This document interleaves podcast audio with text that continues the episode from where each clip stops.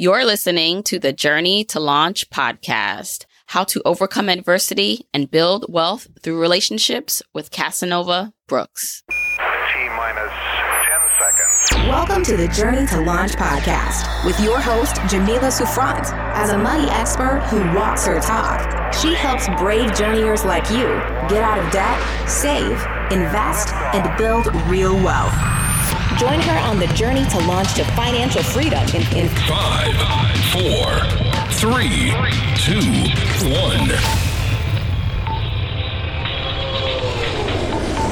Hey, hey, hey, journeyers. Welcome to the Journey to Launch podcast. If you are a OG listener, then you know you're a journeyer already. That's what we call each other here. If you're new, you're a journeyer. No debates. Every week I bring you a brand new episode and I'm happy to bring you this week's episode. I'm going to be talking to Casanova Brooks on the podcast this week. Now, Casanova Brooks is an award winning author, high energy keynote speaker, and entrepreneur. And as you'll hear through our conversation, Casanova has been through a lot in his life. He has battled cancer, he's lost his mother, his job, home, all in a matter of weeks. And he has had very limited resources to really bring him to where he is today. So he's going to talk through how it is that he became a successful entrepreneur. And really, it's through his mindset and building meaningful relationships. So, we're going to talk a lot about that in the podcast, and I'm excited for you to hear it. Okay, journeyers, one last thing. So, the three year anniversary of the podcast is coming up. It's going to be in July, and I was actually planning a live event, a live podcast show in July in New York City to celebrate the three year anniversary. But as we all know, Corona was not having that. So, it had to be postponed, delayed, and it will probably, hopefully, happen next year. But I still want to celebrate the three year anniversary of the podcast. So I want you to be included in that. So this is how you can be involved. Send a short voicemail, one to one and a half minutes, for your chance for it to be played on the three year anniversary episode in July. Here's what you can say. So record your voice note. You can go to journeytolaunch.com slash voicemail and you'll see a little button you can click and just state your name, where you're from, and what you gained or accomplished from listening to the podcast. So that can be a money win that you paid off this amount of debt, X amount of debt, you negotiated a raise, you have a better money mindset. Whatever it is that you gained from being a journeyer and listening to this podcast. And then finally, a money tip that you can share with another journeyer that's helped you that can help someone else. So here's your chance to be a part of the episode, to hear your voice on the podcast. Again, just leave a short voicemail at journeytolaunch.com slash voicemail. Say your name, where you're from, something you gained from the podcast, and a tip for other journeyers. I can't wait to hear all your voice notes that come in. Deadline to submit your voice note will be June 30th, 2020. Oh, and before we hop into the episode, I want to let you know about this podcast that I've been really digging lately. It's called The Brown Girl's Guide to Politics. Now, women of color are often too forgotten in most media coverages. From Wonder Media Network, The Brown Girl's Guide to Politics is all about amplifying the voices of women of color. It's the one stop shop for women of color who want to hear and talk about the world of politics. Host Ashanti Gholar speaks with influential activists, politicians, journalists, and more who are playing a transformative role in the 2020 elections and beyond. From Stacey Abrams to Joy Ann Reid, these women are changing the face of politics. Listen and subscribe to the Brown Girls Guide to Politics wherever you get your podcast. If you want the episode show notes for this episode, go to journeytolaunch.com or click the description of wherever you're listening to this episode. In the show notes, you'll get the transcribed version of the conversation, the links that we mentioned, and so much more. Also, whether you are an OG journeyer or brand new to the podcast, I've created a free jumpstart guide to help you on your financial freedom journey. It includes the top episodes to listen to, stages to go through to reach financial freedom, resources, and so much more. You can go to journeytolaunch.com slash jumpstart to get your guide right now. Okay, let's hop into the episode. Hey, journeyers, I'm back with another, what I hope to be inspiring and insightful episode. I have Casanova Brooks on the podcast. Hi, Casanova. Hey, Jamila, how are you?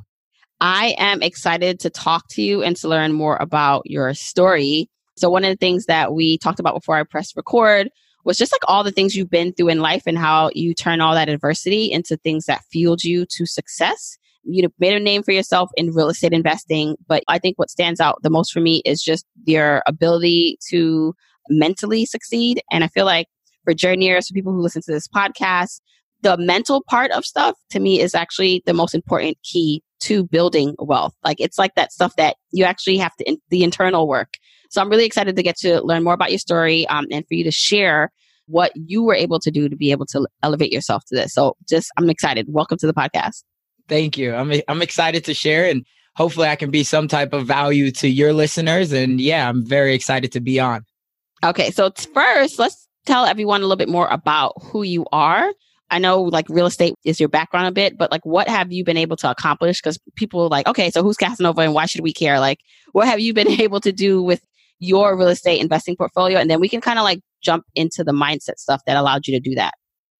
Yeah, so I would say really looking at my backstory, I think it would it would lead up a lot into where we are today and uh, what I've been able to accomplish. So I always like to think of myself as a relationship builder before anything else. So for me, I grew up in inner city Chicago and I was raised by a single mom. I was also, uh, my grandma stepped in to help lead the way of being my dad. So for me, I never had anybody that told me exactly uh, what I was supposed to be in life, which was kind of a good thing. But at the same time, I never had anybody who could really lead me as far as from a man's perspective. I was the only child so I didn't have any older brothers or anything like that. So for me, it was a lot of trial and error. When people look at it now of like me owning multiple businesses, me being in real estate, having a real estate investing portfolio, me being the rookie of the year here in Nebraska. In my first year, within nine months, I did 46 deals and $8 million in volume in real estate as an agent.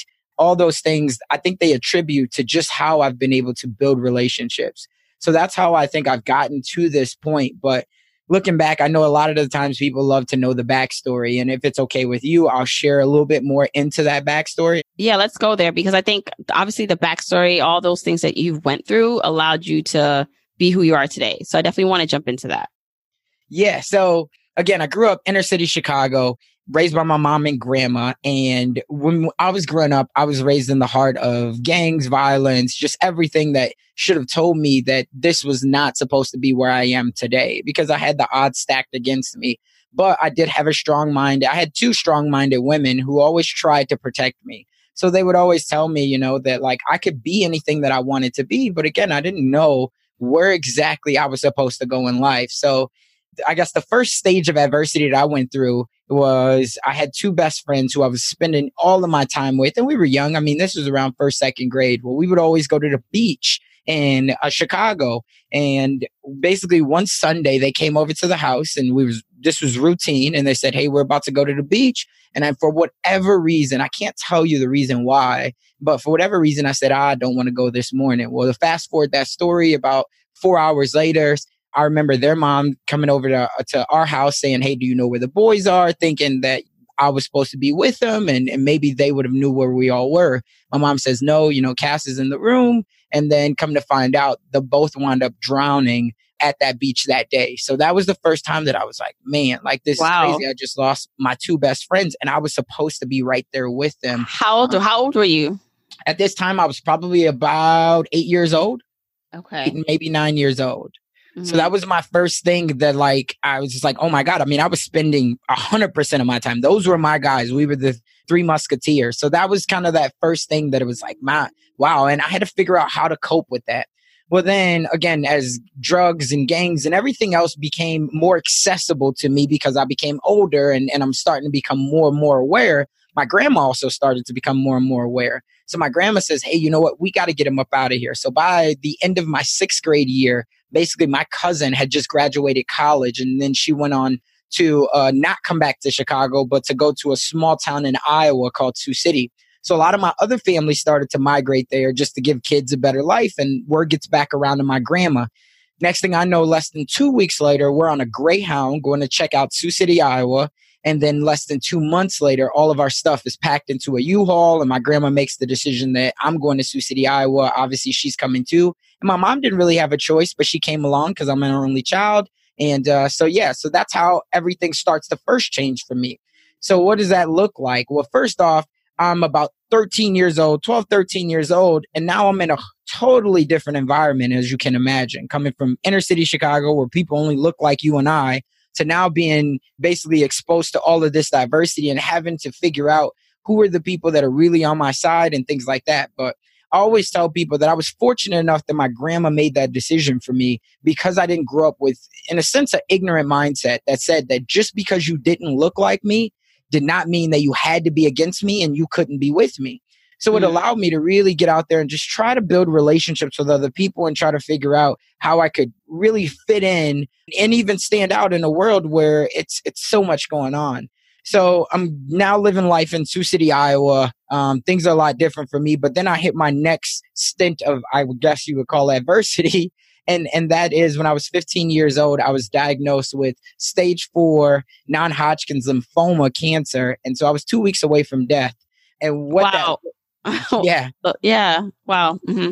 So so what that looked like is for me you know going through high school i'm a sophomore in high school at this time. Very popular. I'm playing basketball football track and i'm also on the dance squad and they're winning national titles. So everything is going great. Now keep in mind i never was sick as a child i never had chickenpox measles anything so this was all foreign and what happens is i wound up leaving football season about a month early and i was ready for basketball to start up and i just decided that i didn't want to play football anymore so then as we're walking through the hallways, I'm telling like my friends, I'm like, yo, I'm having a hard time breathing. And they're like, ah, it's probably just because we just started conditioning in basketball and you're probably just out of shape a little bit. So I'm like, oh, you know what? You're right.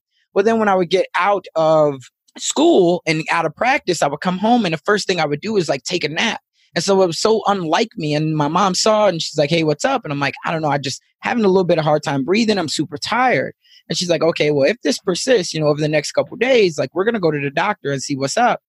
And so next couple days, of course, it did persist. I kept taking lots of naps and feeling tired. And so then we go to the the emergency room one night. And I remember again, I'm always I've always kind of been ignorant to the fact because growing up, I was never exposed to a lot of things. So like for me, I didn't know what it looked like to really even go to hospitals and things. So all I could really think of was when the nurses said or the doctor said like hey we think it might be a little bit more serious we're going to do a lot more testing since obviously it's dealing with breathing and my chest and they're like we we're going to keep him overnight so i'm thinking i'm going to get like sponge baths from nurses i'm going to get ice cream like i'm only right. 15 at this time i'm like this is going to be great and then all of a sudden i remember they come back in at like 1 a.m in the morning and they're like hey you know what actually we got public transportation that's going to take you guys to the university of iowa which is on the other side of the state, about four and a half hours away. Um, we think it may be a little bit more serious. And my, I remember my mom and grandma being like, wait, wait, wait, what do you mean? Like, tell it what's going on.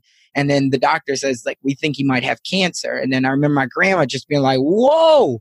And I, and at this time, I'm like, well, what the hell? Like, I don't really even know cancer. Like, what does that mean? All this other stuff. And they're like, well, we don't want to say too much in the beginning. Let's just wait until, you know, you guys get there. They have specialists there and we'll go from there. So we go to University of Iowa. Um, about you know six seven hours later, we arrive there, and they do all these testing and thing, and then they say like, yeah, you know, it's stage four. It's all throughout your body, and if he would have waited two more weeks, he could have just died. And so obviously, I have to stay in that hospital for about 45 days, and I go through all these testings and everything else. So that was where obviously life took a huge turn for me at this time because being 15, those are like your golden years of trying to figure out who you are. Are you popular? Are you not? Are you going to go to college? Are you going to become an entrepreneur? All these other things. And I didn't know how to cope with a lot of those things, but I would say that's where my mindset really started to take that shift. And um, yeah, I guess I would turn it over to you to see, you know, where you'd want to go from here. Yeah. Well, so was um, cancer something that like was in your family before or? No, so know? I yeah. think you, you know, growing up in in, in Chicago, and, and I don't want to limit it just to Chicago, but obviously when you're growing up around an inner city, there's a lot of things that you're doing that is not really conducive to you living a healthy lifestyle. So for me, what was you know profound in my family was alcoholism. Right, everybody was smoking, drinking. You know, there were some drugs, but cancer wasn't necessarily a big word in my family. At least not that I was exposed to. Mm. So no, it's and, and definitely not in childhood cancer. So yeah. no, that was all super, super foreign to. So that's why my grandma was like, "Whoa!" And again, I was never ever sick. So it was like, how do you go from never being in hospitals to all of a sudden, yeah, two weeks from now, if you wouldn't have came in here, we wouldn't have caught this, like you would have been in trouble.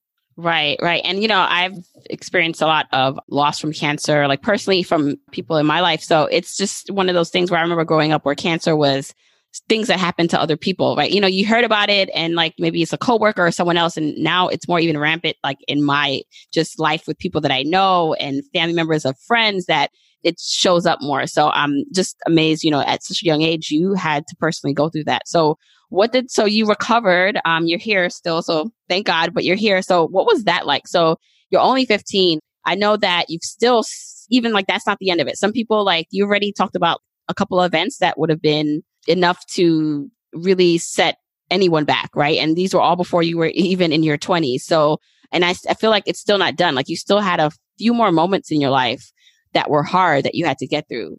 Can you talk through a bit about the recovery from the cancer and then what else you had to face as you were growing up? Yeah. So after I, I, go through this two years of chemo, I, will be honest with you, it was a lot for me and it would be a lot for anyone, regardless. But when you're 15, 17, here's what I'll tell you is for me, what I didn't like about it was in a sense, I felt almost invincible. And and as a high school kid, a lot of people will. And when all things are going right right for you, it felt like my grades were going fine. I, I had a lot of friendships. Everything was good. Well, then after I got back from the University of Iowa, what started to change was everyone looked at me like a victim. Right. So this was a big thing for me because now people were asking me, Oh, how do you feel? Like, are you sick or things like that? Well, I had to try to be strong. But then at the same time, with going through, you know, chemotherapy every couple weeks and really feeling tired and things not sitting well in my stomach and all these other things. But then at this, this same time, when you're 15 to 17 years old, as we know, just being like a kid anyway, it can be very, very gruesome on what people say to you. So I remember like my buddies and, and people like that, they would say things that they didn't I don't think intentionally thought that was gonna hurt me. But when people would say like, "Oh man, you better, you know, shut up for I knock that port out of your chest," right? Just things like that. That was like, but I had to be strong about it and not. It was kind of like they never let them see you sweat. So then like people would laugh, but I would try to, you know, make it seem like it didn't really affect me. So all of these things, I'm really trying to figure out how do I cope with these things mentally? How do I not show that I am a victim? How do I stay strong? But then at the same time, after school's over and everybody's going over a friend's house, but me knowing that I got to either go to cancer uh, treatment or at the same time, I have to just go home and take a rest because I've been in school all day and I'm super tired. So I think that is what kind of started to build my armor and build my character. But I'll tell you, when I first got done with it, I remember going to my mom and grandma and being, and when they said like, Hey, you're cured, I remember saying like, Hey, I'm just to be honest. If this thing comes back, like I'm going out comfort care style. Like I'm not going through all this again. Now, of course, mm-hmm. now I have, you know, an eight year old son, I have a two year old daughter, I have my wife and a lot of other people who depend on me. So, of course, I would go through it again. But at that time, it was so, so mentally draining on me and physically draining that I thought that I would never go through it again. But so, yes, I come out of that. And now I'm really trying to figure out where my life is going to go. Now, I'll tell you early on, people ask me, was I an entrepreneur early on? Was I doing all these different things? And I would say that I was. And the reason being is because, for one, I never saw anybody who was doing anything that I wanted to do. And where I got a lot of my inspiration from was the TV because my parents, my family never owned house, car, business, nothing. So for me, I would tell people all the time, like my favorite show growing up was VH1's The Fabulous Life of. Do you remember oh, that yeah, show? I, I, oh yes, I remember that. right? It was like their version of MTV Cribs. So I remember seeing like Richard Branson and he had the island, right? He had yachts and they would show the bling with, with the numbers and what this cost. So that's what really gave me my inspiration and and n- not really understanding that I had a lack of resources at that time. I was just living in it, and my mom always tried to, you know, instill some type of positivity in me, even though she didn't have it to give to me as far as financial literacy or resources. So I always felt like one day I'm going to get that type of stuff. So as I start, as really like my first ever job came around the time that I was like eight or nine years old. And what I would do, there was a gas station probably about four or five blocks away. So what I would do is I would go over to that gas station, me and a buddy or two, and we would just stand outside in front of cars. And when you would go inside, you would come back out if you were at this time. And this is around to give people my age time. This is around 95 right? So I mm-hmm. would go in there and, or you would go in there and come back out and I would say, Hey, if you wouldn't mind, ma'am, can I pump your gas? And then you would say yes or no. If you said yes, I would pump your gas in hopes that when it was done, you would give me 50 cents, a dollar, whatever. Well, there were some days where I would walk out of there with like 20, $25 after four or five hours. Being eight, nine years old, I'm feeling like I'm rich. Right. Mm-hmm. And at mm-hmm. this time, you could still get like penny candy or quarter candy. So I had my own money. So that was the first time that I could really start to see that I could create my own success. And that just kind of, kind of, and my parents were proud because I was doing something on my own. I didn't keep coming to them saying, Hey, I need a dollar, two dollars here or there. And so that was like the way that I kind of found my way through entrepreneurship. So throughout high school and, and throughout even when I was done with high school and going into college, I tried my hand at so many different things. And it was really just because I loved the the fact of being exposed to all these things because I knew that I didn't know what was all out there.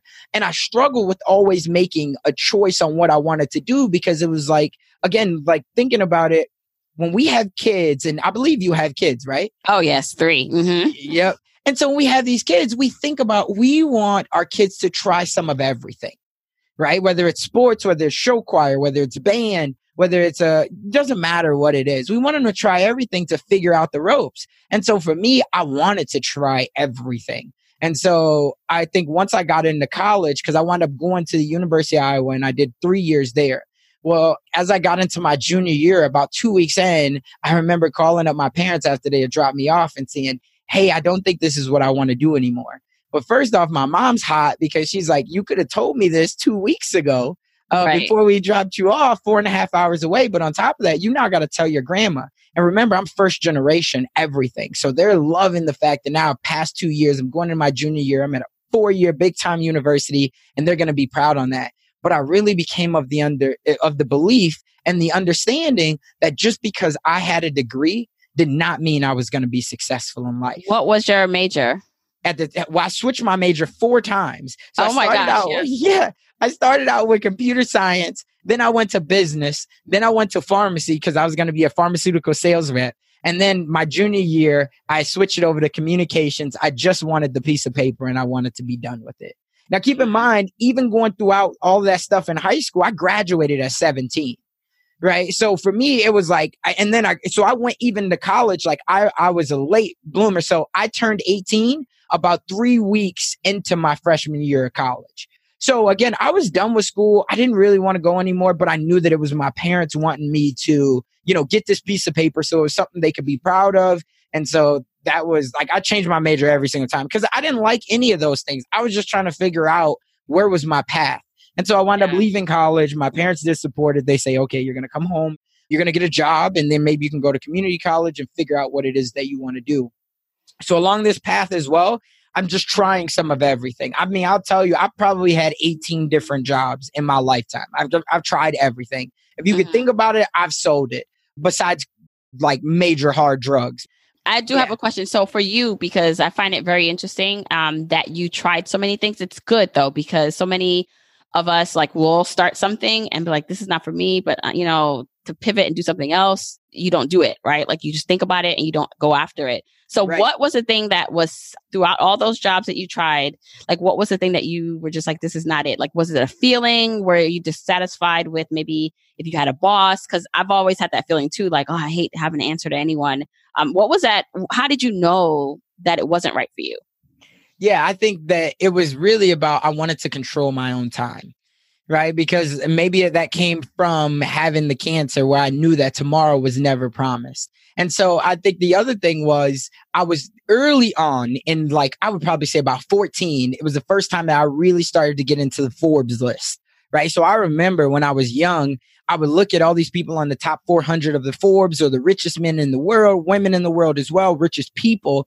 And I would look at what they were doing and I was like, oh my God. And so me sitting in a cubicle or me having somebody else tell me what I could or could not do or go to the bathroom, whatever it was, I was like, listen, this is not my way that I'm going to make it on the top Forbes 100 list. And so that mm-hmm. was always where I aspired to be in the end. And and then on top of that, I always felt like in my heart of hearts, I felt like I was never being valued at what I was worth.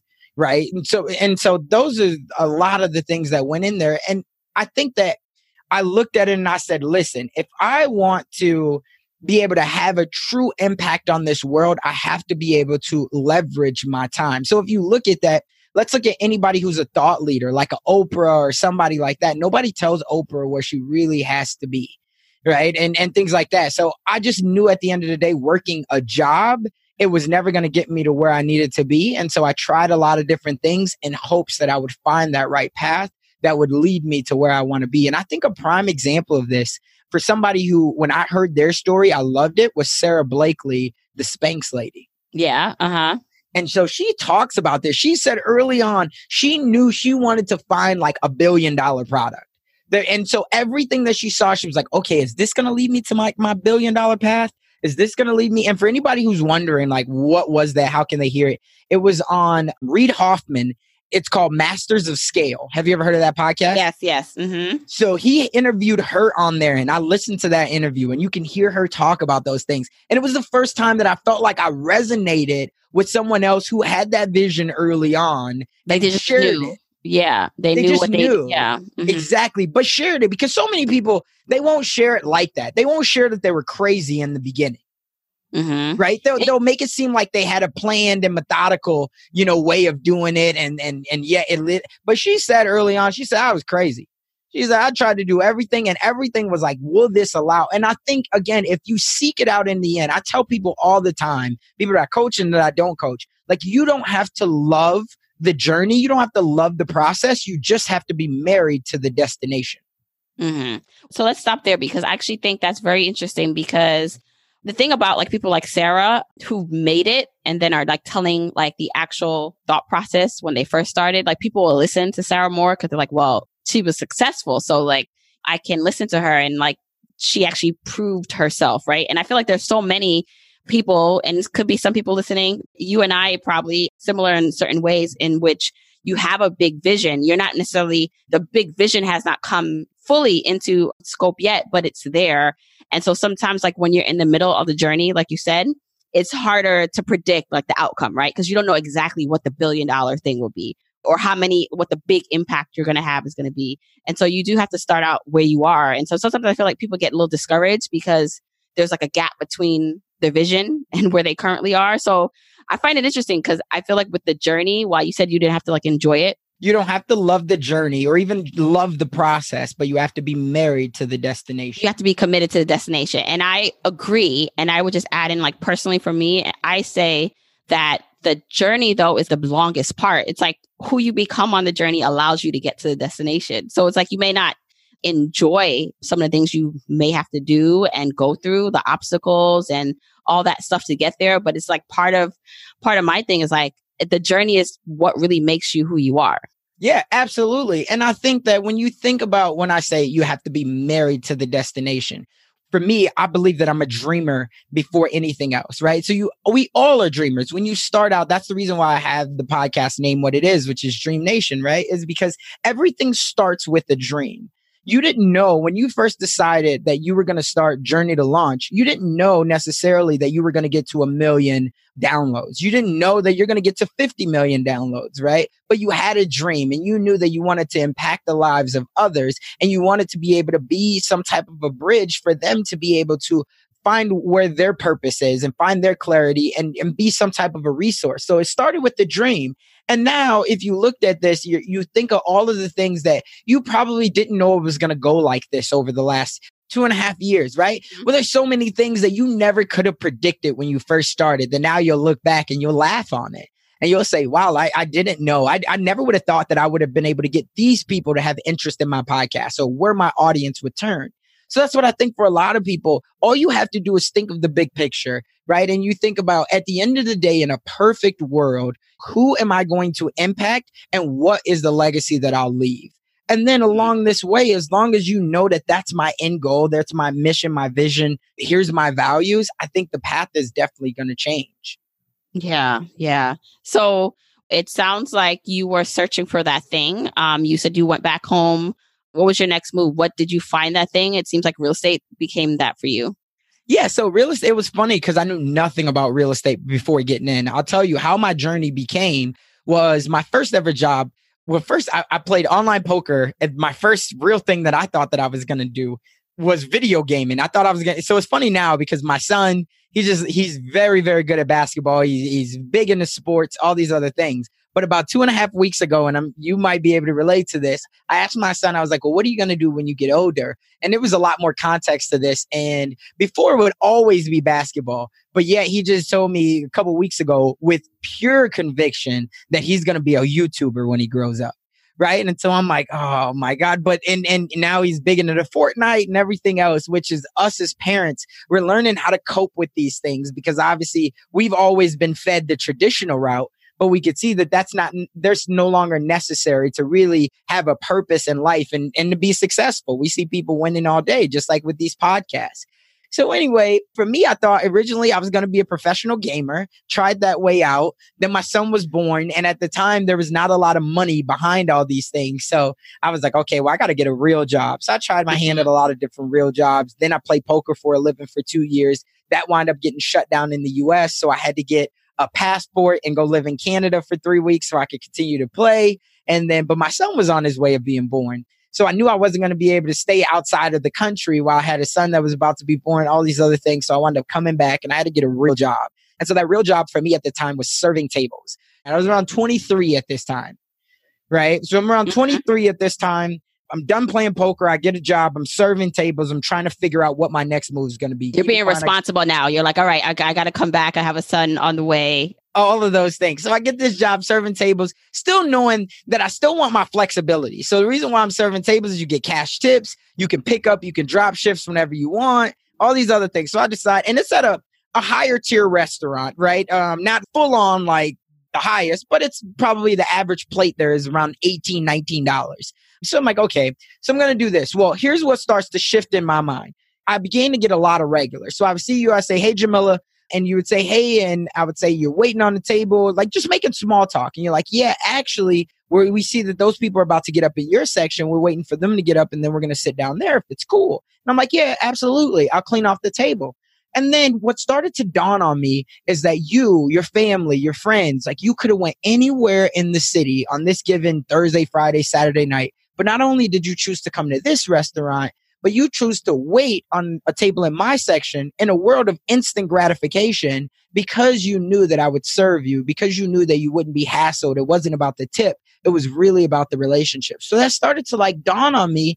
And, and I love the conversations. And I was like, man, this is like, maybe I'm on to something here. So I'm just serving tables and keep doing it. I'm having a lot of fun. Well, during this time, I wind up having the GM of a pretty large car dealership um, that came in and he became one of my regulars. So we go in to buy a car and I'm buying it from a buddy of mine. And he says, um, he sees me out there and he says, Hey, is that Casanova? And he says, Yeah, it is. And he says, Ask him if he has any interest in selling cars. And so my buddy comes back out and he's like, Hey, Justin, who's the GM, wants to know if you want to sell cars. And I look at my wife Now, keep in mind, I didn't know anything about cars. My parents never even owned a car. I didn't know how to drive a car really. I was getting my first car, all these other things. So I'm thinking like, nah, because all I had in my mind was you sleazy car salesman. Right? right. And I didn't want my name to be associated with that. So I'm like, nah, I'm good. So as all sales managers are, he was very persistent. So he gets me to come in a few days later and he's like, yo, let me ask, like, what are your goals in life? Now at this time I'm still serving. So I'm like, look, I don't really know. All I know is that I want to make a hundred thousand dollars in one year, right? I just want to be the six figure man. I didn't know how I was going to do it, but that would be my first step in my journey to launch, right? And so that was a big thing for me. So he says, okay, you see these three guys outside of my glass window. So I look back and he's got this big glass office and I say, yeah, he said, well, all three of those guys made over 90 grand last year, two of which made over 110. And he's like, look, I'm not saying that you're going to, and I, here's what I'll tell you. I knew one of the guys and he was a year younger than me. He went to a different high school, but we at least knew, kind of knew each other. So now he's like pushing my hot buttons, but I didn't know like that that was still what I wanted to do. But he's like, listen, I'm not saying that you're going to come in and make over 110,000. He's like, but I know potential when I see it and you have that potential. So he pushed my hot buttons. He told me a couple other things. And long story short, he winds up being able to get me to come sell cars. Well, knew nothing about it. Within six months, I got car salesman of the month on my fifth in the sixth month. So two months in a row out of 27 other sales reps, and I'm crushing it. So how am I doing that? I know nothing really still about cars, but I know how to build relationships with people. So around this same time, I'm selling cars, but my son's now born, right? And he's going through this potty training stage. And now I find that I'm missing so much time there because I'm at the dealership 8 a.m. to 8 p.m. I'd like, I don't really like this. Well, uh, during the same time, my, oh, my seventh grade football coach hits me up and he says, Hey, you know, how's things going? Da, da, da, da are you interested in making some money on the side, you know, and, and building a business, all this other stuff? So I didn't know what I didn't know. Well, he winds up getting me to come to one of these meetings. It's a network marketing thing, and specifically, it's Amway. If you've ever heard of that, it's like yes, yes, mm-hmm. yep. So I do the Amway thing, and I quickly find within about six to eight months that Amway in particular is not for me as far as those products and services at that time in my life. But what I did learn was the the personal development side. I absolutely love being exposed to it. So it was the first time I got exposed to like Rich Dad Poor Dad by Robert Kiyosaki, Go for No, Richest Man in Babylon, all these other things. So I'm like, wow, like nobody's ever told me about this. And so I wound up doing that on the side for again like six to eight months. And then how I wound up making it to real estate was I got a job opportunity because I'm working so many hours at the car dealership. So basically, I just come off my first 10K month, which in Iowa is, is huge because keep in mind, like our average home price in Sioux City, Iowa is like $140,000 right? So it's like small town, all these things. So I'm making good money and, and I'm only like 25 at the time. So I wound up quitting the car dealership, which looked, it looked like I was crazy to then move to Omaha, Nebraska, which was an hour and a half south of, of Sioux City, which is where I am now. I wound up moving here so I could basically be a marketing consultant for a big company that at the time was 70% in the telephone directory. Now they've tried to transition out of that. But I remember distinctly my sales manager being like, Nova, are you effing stupid? Like, you're going to leave this. You just came off the biggest month you've ever had, what you're doing for your family, so you can go sell yellow pages. What made you want to do that? So, for a lot of people um, listening, like in terms of like finding your way, finding your path,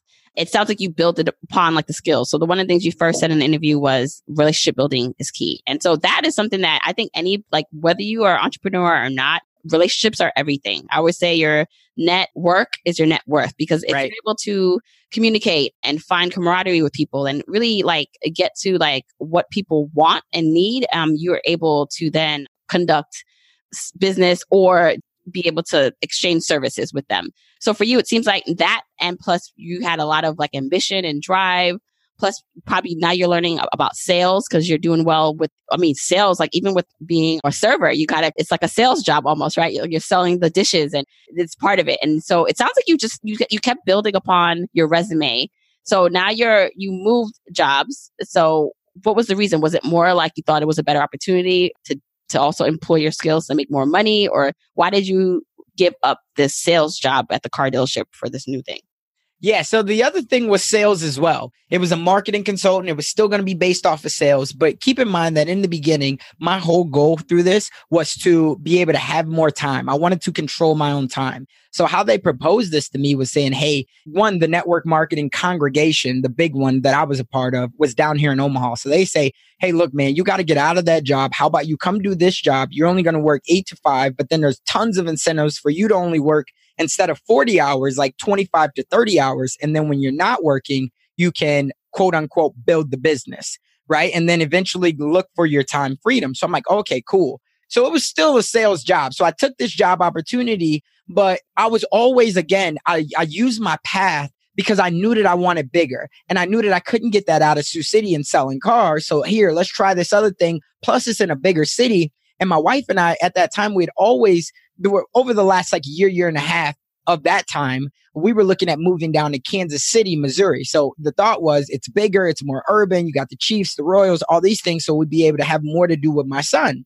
So we didn't have any family down there. We had no, no support. So when I got this job opportunity in Omaha, it was like, listen, before we move four hours away and, and leave our families, her mom, her dad, her dad, everything, let's make sure that Omaha works, which is right in the middle. And then if it's still not big enough after we've made sure we can make this work, then we'll move down to Kansas City. So again, I was just taking every step, but I knew that I always wanted bigger, bigger, bigger. Bigger. So it, mm-hmm. yeah, it was just one stepping stone in the process, and I knew that I had to do something. So so then, so how did you get into real estate? At what point were you like, how did you start to build your portfolio and know that real estate was for you? Right. So what I decided to do was I took on this job, started crushing it at this. Well, then I quickly learned that in the corporate world, everybody could tell you no, but nobody could tell you yes. Right. So for me, I was leading all these emergent leader programs and things like that because it, this was probably about 4,000 inside sales reps. And within nine months, I finished as number eight in the entire company. Right. So they were loving everything that I was doing. And I'm like, look, I want to try my hand at management though. And they're like, oh, Casanova, you know, you, you're doing so great, but there's no opportunity right now. I'm like, okay, I see where this is going. So around the same time, I started to look and do you know who Jay Morrison is? Yes. Mm-hmm. So I wound up catching a Jay Morrison video on YouTube and he had said, you got to figure out a way to be the Lord of your land. So for me, I'm like, well, what the hell does that mean? Like, I, I love that, but I don't, we've never owned real estate. I don't know how to do that. But I looked deeper into his story and I seen that at that time, he was the uh, acclaimed celebrity realtor. So I said, oh, okay. And I was like, okay, I don't know how to own real estate, but what I do know how to do is just from my journey, my path, I know how to build relationships with other people. So how about I get my real estate license? I help other people buy, sell, and invest, and then I'll take my commissions and buy my own real estate. So that was the path that I decided to go on. So I wound up getting my real estate license because of that path. And then never knowing that I would become this celebrity realtor, my whole goal was just to really figure out how to be the Lord of my land. And that's yeah. kind of where that path came in at. Yeah, I love that phrase, be the Lord of your land. So, with the real estate, you became successful with that. So, throughout all of what you're talking about, you know, the adversities you've been through, staying consistent, you know, some people would have given up and just said, you know what, maybe I'm never going to find like the thing. Maybe I'm not meant to do this big thing. I always say, you don't have to also have a crazy big dream. Whatever it is that makes you happy, right? That makes you feel like you're fulfilled in life what are the qualities that allowed you to withstand and to succeed the way that you have so that the people can start to think, okay, what can I do more of in my life? Or how can I change how I'm perceiving this thing that's happening to me right now? The number one thing that I always thought of is that joy wouldn't feel so good if it wasn't for pain because we all go through some type of pain. So if somebody right now is trying to figure out how do they navigate through life, well, first off, I always say, what is your gift? Right. And so your gift is what comes easy for you and harder for others. So you you think about what's my gift in, in, this world, and then I think the second part of that is if you don't really know that, ask yourself when you go throughout your day, what does somebody already tell you wow and thank you for? We all have our own unfair advantage right? And so what does that look like? You could be somebody who's an engineer where you look at things on an analytical standpoint. You could be somebody who you're just very detail oriented and maybe you're a proofreader or maybe you're some type of a freelancer. You could be somebody who loves your artistic ability and maybe you want to be a graphic designer. You could be a video editor. There's all these things of what you can do in life. So for me, if you look at what my path has been, it was always what was my gift? My gift was building relationships with people. My gift was having high energy, high charisma. And, and I understood that because people were already saying, wow, Casanova, like your energy is contagious, it's infectious. And so I just built off of that. So it didn't really matter what I was selling, right? It just mattered that I built the relationships and that I always brought positivity to someone else's life when I went through my last stint of adversity, which was four months after I got my real estate license, and this was probably the biggest one for me. After I got my license, basically my mom and grandma calls me up and they say, Hey, you know what? We want to move down to Omaha to be closer to you, Julie, and CJ. And they had nothing left in Sioux City. So we say, okay. Well, within moving my mom down here within a couple weeks, within 24 hours, my mom winds up going to the hospital here in Omaha to shorten up this story, within a week and a half stretch, I lose my mom at that hospital. As a mm-hmm. domino effect, just because of where I am in life right now, of transitioning from inside sales to outside sales, so I can build my real estate business and have more control over my time. I wound up losing that job because I was so brand new and I still had to protect my grandma and everything else. And then as a result of losing my job, I wound up losing my home, which was our first home that we had under contract. So when they went to re-verify employment to make sure I still had a job, I no longer had that job because of a couple different other things. So all within a couple of weeks time frame, I lose my job, I lose my mom, and I lose my home all within a matter of weeks. Well, to fast forward, within nine months, I had did 46 deals and that $8 million in volume. But how did I do that? I really just honed down on what were my strengths. My strengths was again, I was able to build relationships. People didn't know me, but people didn't know what I even knew about real estate at the time but I focused on making sure that I could pour into other people, that I could have high integrity and high energy. And so people didn't really care. They didn't know that I was sleeping in a basement next to a furnace and a water heater for my first nine months of selling real estate. But yet I was helping them buy 300 to $400,000 houses, obviously, which is higher in Omaha as well. So I just focused on what my gift was. And so for you, think of what is your gift? What comes easy for you and harder for other people? And then double down on that strength is what I would say. Yeah. And it sounds like too, because, you know, you can never predict what life throws at you or what you endure. And so, you know, there are a lot of people who wouldn't have been able to show up and still do, you know, that kind of work or sell the real estate or continue on um, mentally. Right. And so I always say that that's why like the mental side of things, like how you perceive things, how you withstand things is really what allows you to succeed. Because everyone that I've ever spoke to, whether it's on the podcast or, or in personal life that has succeeded at any level, it's not that they haven't gone through anything. And everyone's level of pain and, you know, you, you can't even, yeah, sure, we can like stack pain against each other and try to compare it, but everyone has their own thresholds, right?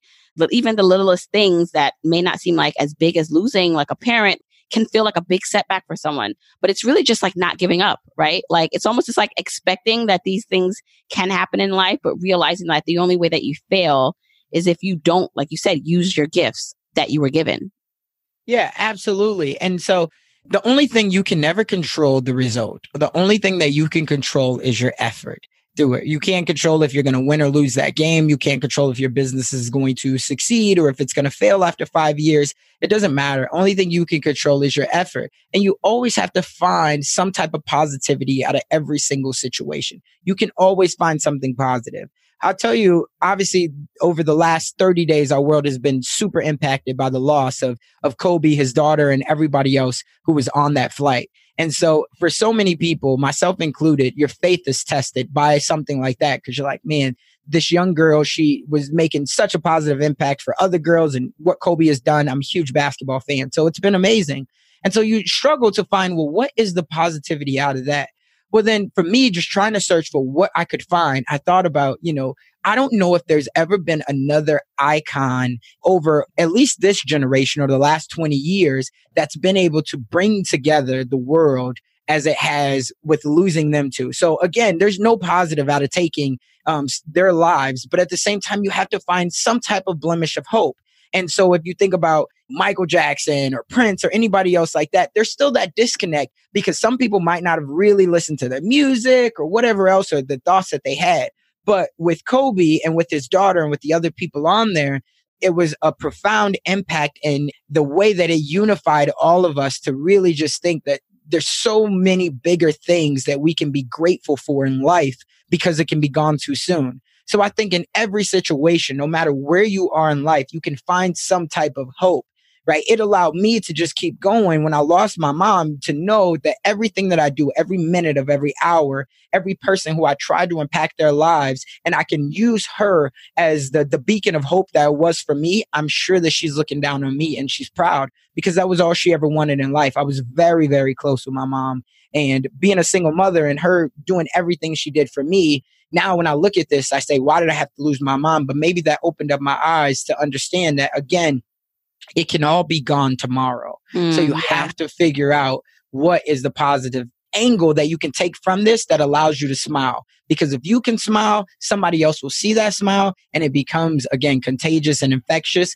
And if you hit them with a thank you and whatever else, maybe you made somebody else's life or at least day that much better that day. Yeah, that's so powerful. I'm so glad that you walked us through your story and you overcoming adversity. I know there are some people listening that may have lost a loved one recently or just in general in their life or are just going through something. And so to hear that at the end of the day, like you can still realize your dreams, even if, you know, like you try different things and it's not working, you really just got to keep pushing forward that you can come out on the other side. So please, Casanova, let everyone know like where they can find out more about your story, follow your journey, and you have a podcast. So share all the things where people can catch up with you. Yeah, first I'll say again, I appreciate you having me on here. This has been uh, a wonderful conversation, and I look forward to having you on mine as well. for anybody who wants to stay connected with me, I oh, I'm very, very accessible. I'm on all the social media sites. Casanova, C A S A N O V A underscore Brooks. I'm the most active on Instagram.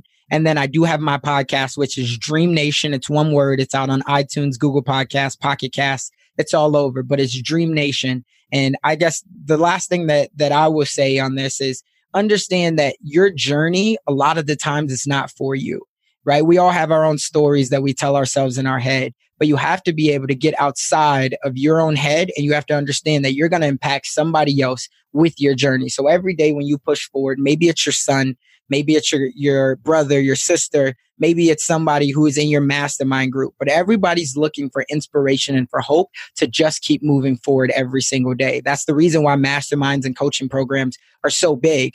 And so understand that if you're only thinking about yourself and why you can't take that next step forward, that you're being selfish because your journey is not for you. It's for someone else. And that's how we make this world a better place. Yeah, thank you so much. And so I will definitely link all of this in the show notes. So thanks again, Casanova. This was great. Yes, thank you. I appreciate it. Okay, journeyers, I really hope you enjoyed that podcast, that conversation with Casanova Brooks.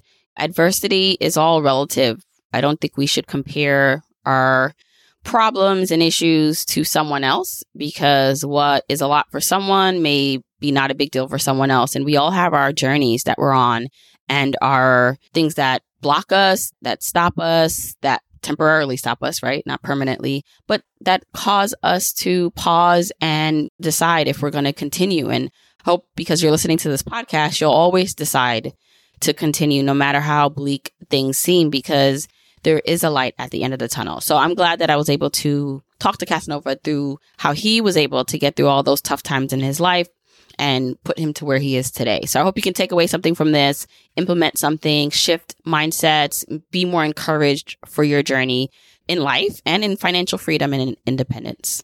Don't forget, you can get the episode show notes for this episode by going to journeytolaunch.com or click the description of wherever you're listening to this. And you can still grab your jumpstart guide for free to help you on your journey to financial freedom by going to journeytolaunch.com slash jumpstart. If you want to support me and the podcast and love the free content and information that you get here, here are four ways that you can support me and the show.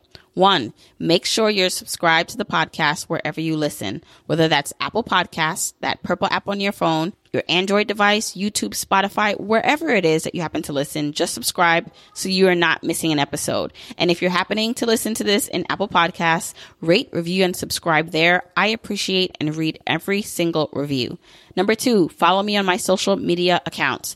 I'm at Journey to Launch on Facebook, Instagram, and Twitter, and I love, love, love interacting with journeyers there. Three, support and check out the sponsors of this show if you hear something that interests you. Sponsors are the main ways we keep the podcast lights on here, so show them some love for supporting your girl. Four, and last but not least, share this episode, this podcast with a friend or family member or coworker so that we can spread the message of Journey to Launch. All right, that's it. Until next week, keep on journeying, journeyers.